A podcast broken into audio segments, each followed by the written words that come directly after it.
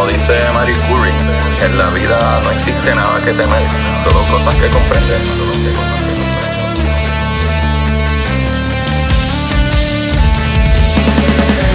Recuerden correr y buscar la manera de aprender que más le divierta.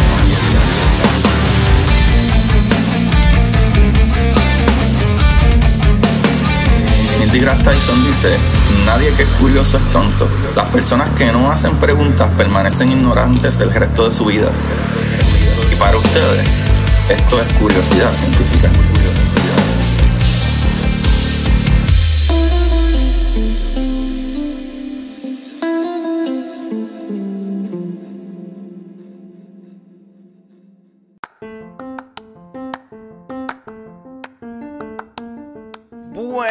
Corillo de Curiosidad Científica con ustedes, su host Agustín Valenzuela.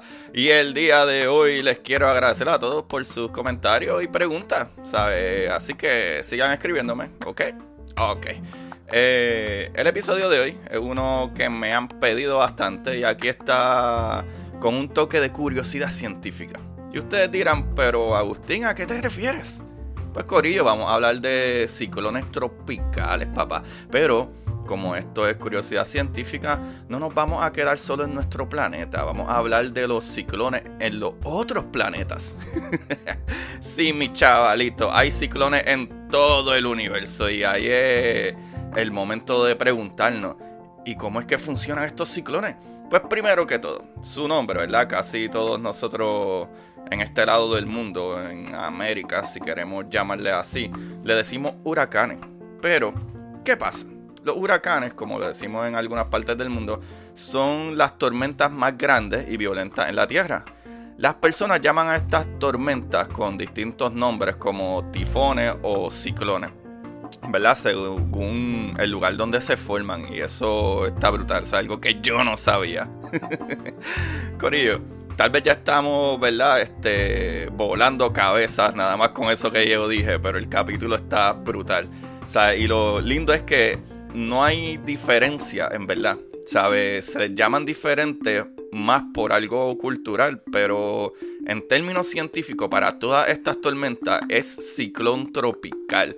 Y de esta forma, solo los ciclones tropicales que se forman sobre el Océano Atlántico y Océano Pacífico Oriental se le llaman huracanes. ¡Bum! ¡Chacalaca!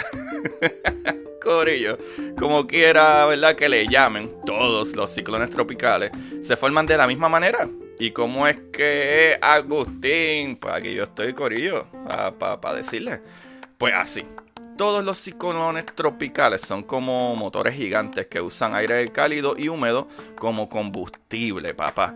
Por eso en la Tierra solo se forman sobre océanos, ¿verdad? De agua templada. Y agua templada es agua que está entre temperaturas de 24 a 29 grados Celsius, que es lo mismo que de 75 a 85 grados Fahrenheit. O sea, aguas más calientes, más cálidas.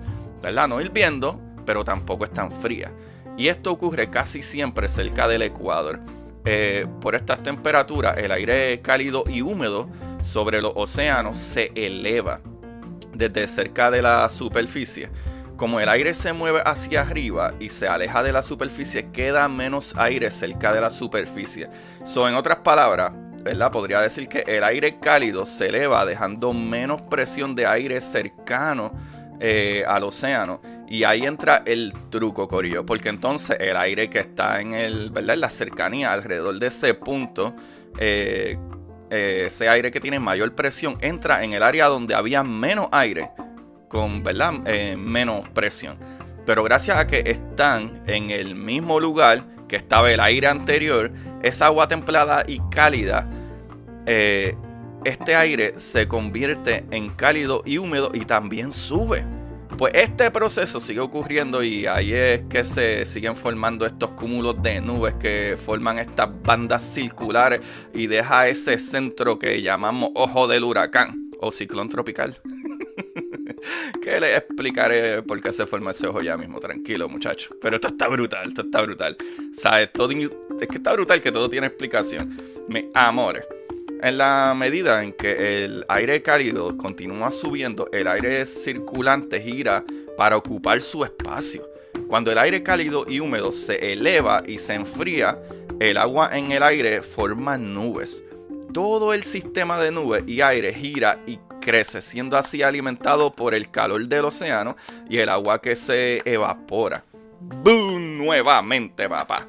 Qué brutal está esto. Corillo, algo más brutal todavía es que el giro de esto, ¿verdad? Para nosotros es obvio que las tormentas giren, pero para acabar de volarles la cabeza, estos ciclones tropicales giran porque nuestro planeta gira. Si no, no lo hacían, Corillo. ¿Qué? ¿Qué? En otros capítulos yo he hablado de efecto Coriolis, así que vayan bien para atrás para que vean que el efecto Coriolis. Pero vamos a tocar un poquito aquí. Las tormentas que se forman en el norte del Ecuador giran en sentido contrario a la manecilla del reloj. Sin embargo, las tormentas al sur del Ecuador juran en el sentido contrario, ¿verdad? A las que están en el norte. O sea, como las manecillas del reloj. Y esto es gracias a que la Tierra gira en su eje, corillo. ¿Y se acuerdan del ojo que les hablé? Pues al girar, gracias al planeta que gira, este sistema de tormentas cada vez más rápido, ese giro hace que se formen ese llamado ojo en el centro de estas tormentas tropicales, ciclones tropicales. Qué brutal. Lo brutal es que el ojo todo, ¿sabes? E, en el, en el ojo todo es muy tranquilo y claro, ¿sabes? Con una presión de aire muy bajita. Socorillo. El aire de presión alta superior baja hacia el interior del ojo, ¿verdad? Que eso está brutal, hermano. Pero vamos a hablar de la intensidad de estos fenómenos. Cuando los vientos ¿verdad? de tormenta giratoria alcanzan los 39 millas por hora, se le considera tormenta tropical. Ahora, cuando alcanza 74 millas por hora, se considera como un ciclón tropical, que es lo que le decimos huracán, nosotros acá. Y ahí está la razón por la que estos ciclones tropicales, ¿verdad? Eh, se debilitan cuando tocan la tierra, porque no tienen esa agua cálida para alimentarlo con aire en la superficie. So, Ahí eso está súper brutal también. Pero hablemos un poquito más de la intensidad de esta. Corillo. De 74 millas, ¿verdad? Hasta 95 millas por hora es lo que se le conoce como un categoría 1. De 96 a 110 es categoría 2. De 111 millas por hora a 129 es categoría 3. De 131 millas por hora a 156 es categoría 4 y de 157 o más es categoría 5. Fuera de ahí no hay más categoría. Y la verdad es que a ese paso no es, eh, eh, o sea, no es un fenómeno que destruirá, destruirá todo a su paso. O sea, en, verdad ya a ese punto, olvídate, no hay para nadie. Yo diría que de categoría 3 para arriba es peligrosísimo, pero un 5 o más, o sea, no hay palabras para describirlo, Corillo. Eso es, olvídate. Pero, mi chaval, es curioso. Así se crean los huracanes en el planeta Tierra. Pero, ¿y los otros planetas? ¿Tienen ciclones tropicales? Pues sí, chavalito, y mucho más devastadores. Deja que yo te cuente, papá. Si un categoría 5 está brutal, deja que te hable de una mancha roja de Júpiter, el conocido ojo de Júpiter, corillo. pues de acuerdo al profesor Ralph Jauman, jefe del Departamento de Geología Planetaria del Instituto de Investigación Planetaria del Centro Aeroespacial Alemán en Berlín. Dice este muchachito que para que aparezca un huracán son necesarios ¿verdad? los movimientos verticales y horizontales. Y, y esto es muy importante, Corillo. Además del agua, también pueden crearse con otros fluidos. Ah, pues ahí viene la próxima pregunta que me hice. ¿Habrán planetas con agua donde no hay huracanes? Ah, la contestación a esto es que solo observamos nuestro planeta con agua líquida.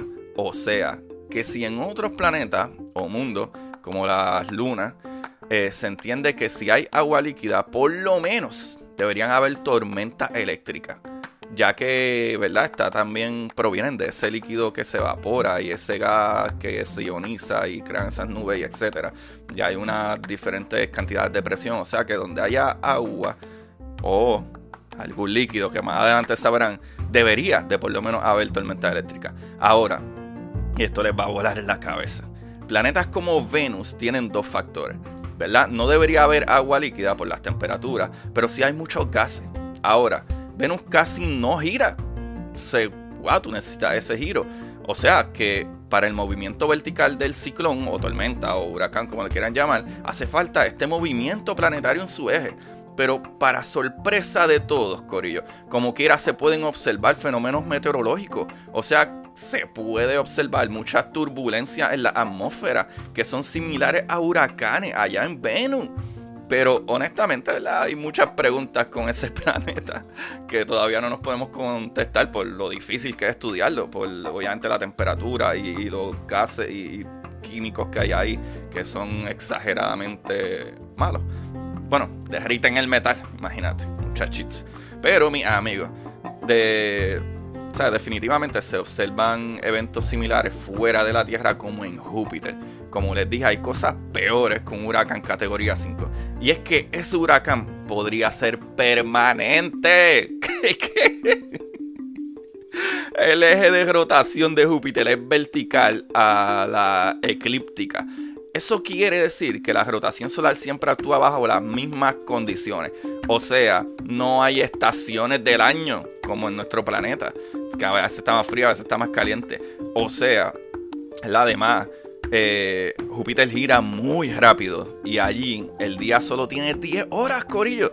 También con esto tienen gran cantidad de sistemas de vientos verticales y esto hace que las masas de aire calientes llegan desde el interior y al enfriarse vuelven y caen al interior, ¿verdad? Donde vinieron.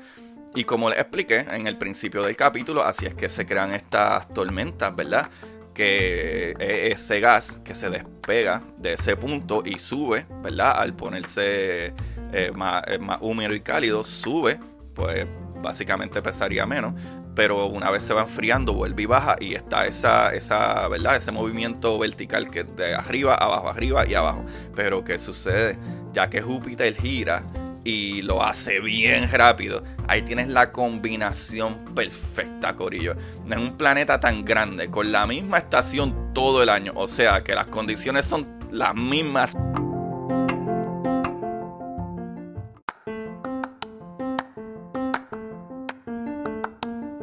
Siempre en Júpiter la dinámica del aire va por zonas de este a oeste y viceversa, ¿verdad? Y hace que estos huracanes sean permanentes. ¿Qué qué?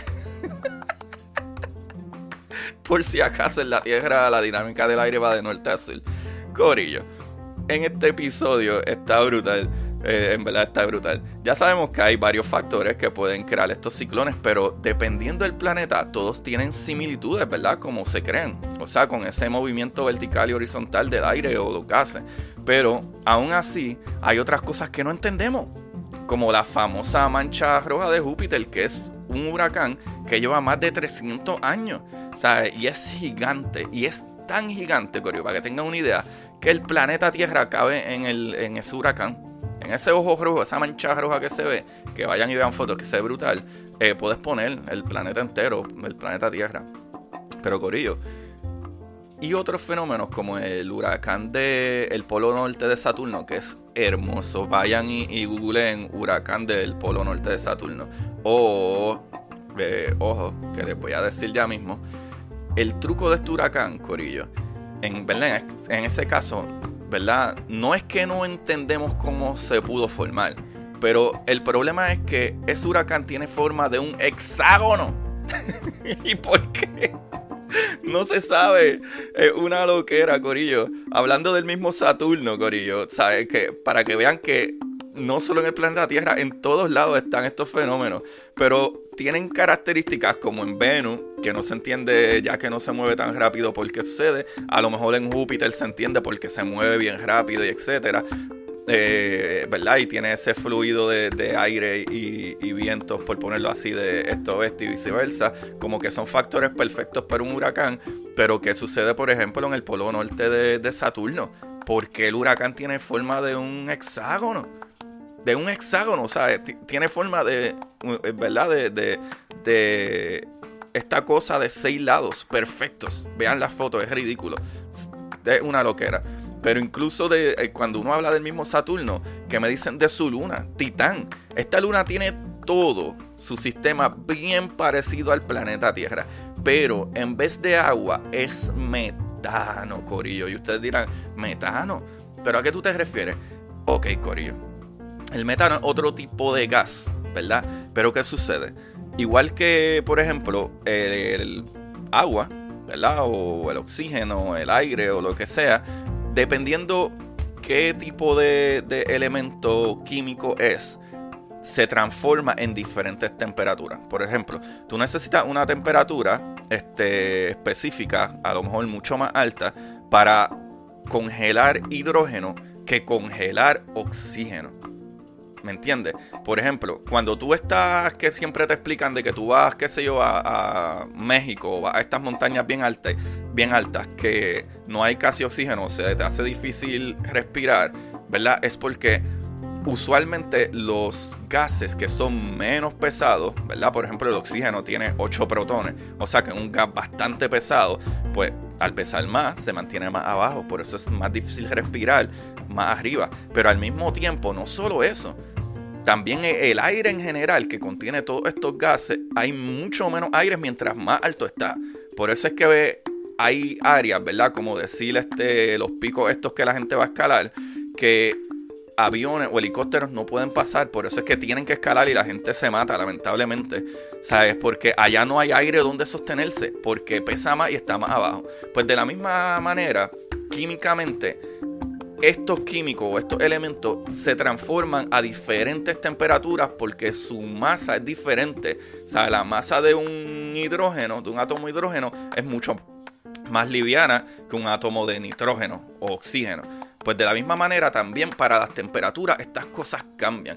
Y para el planeta, eh, como es para la luna de, de Saturno, ¿verdad? Titán, para Titán, el metano en el frío que hace allá funciona como si fuera el agua acá con nuestra temperatura.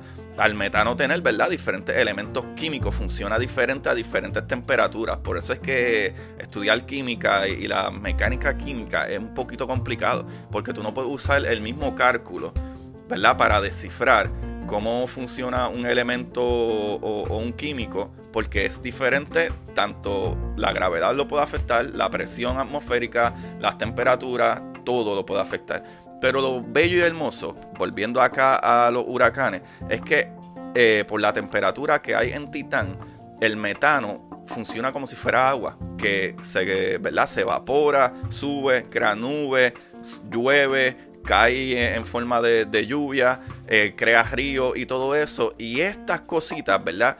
En Titán se pueden ver las nubes, los rayos, se ve que llueve, las temperaturas eh, que tiene ahí, eh, eh, crea una presión atmosférica, ¿verdad? esa atmósfera tiene una presión atmosférica que es perfecta para que hayan este tipo de, observación que se pueden ver, se pueden ver las tormentas, ¿verdad? De, los rayos en esas nubes. O sea, que en mismo Titán deben de haber algún tipo de tormentas tropicales y todo ese tipo de cosas. Y eso está brutal, Corillo.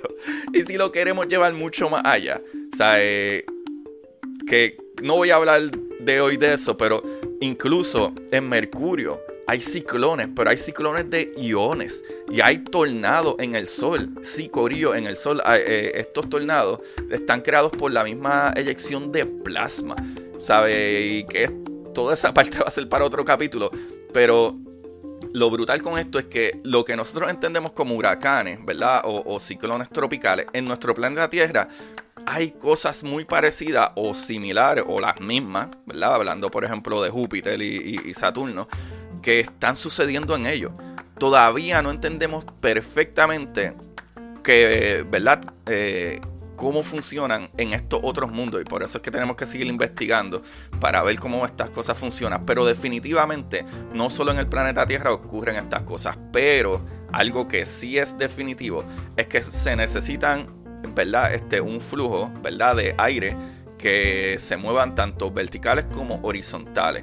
Y para que estos huracanes se muevan, tú necesitas, ¿verdad? Un planeta como el de nosotros que gire lo suficientemente rápido para que se cree gira, eh, ese giro que crean los huracanes. Lo cual en nuestro planeta, pues la manera que gira nuestro planeta y que el aire se mueve, eh, está brutal porque eh, los huracanes que están en el lado norte del planeta, del Ecuador, giran en contra de las manecillas del reloj, pero en el lado sur giran a favor de las manecillas del reloj por el efecto Coriolis. Que vayan y busquen ese capítulo que ya yo le expliqué. Y está brutal, Coriolis, está brutal. O sea que si el planeta no girara, estos huracanes no se movieran para ningún lado o, o no giraran hacia donde van. Eso está súper brutal.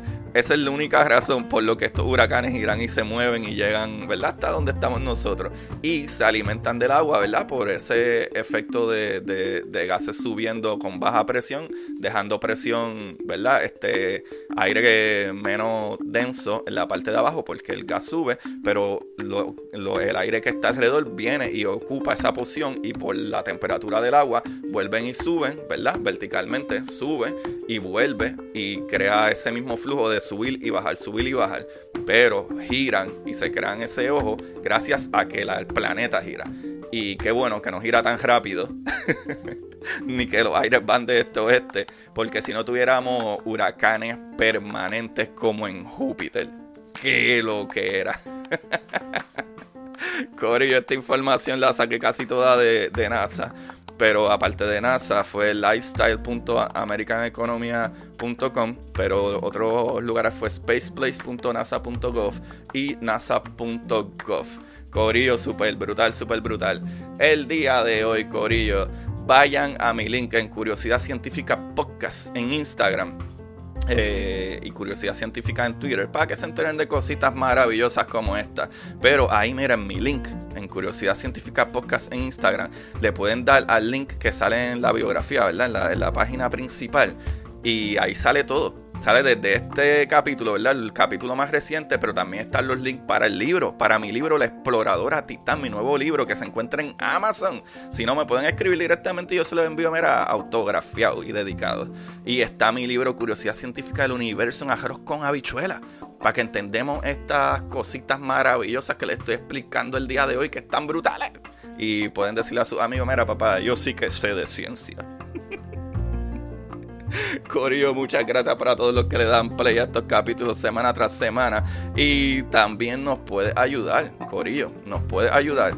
Eh, compartiendo estos capítulos y no te cuesta nada. Dale forward, envíaselo a un amigo, un pana y dile, mira, qué brutal. ¿Tú sabes cómo funcionan los huracanes? Pues aquí está. Y número dos, eh, pueden ir al link aquí abajo en la descripción y desde 99 centavos al mes o lo que su bolsillo le pueda aportar. También en, el link en Instagram eh, hay, hay un, ¿verdad? una, una cosita que le pueden dar ahí y pueden aportarnos una sola vez. Y nos ayudan por la producción de este, eh, ¿verdad? De este programa. Gracias, gracias, muchas gracias a todos los que dieron play por primera vez y los que le siguen dando play. Los quiero un montón, Corillo. Gracias por los comentarios y la ayuda que nos dan. Y como siempre, sigan buscando la manera de aprender que más les divierta. Chequeamos. Para ustedes. Esto es curiosidad científica.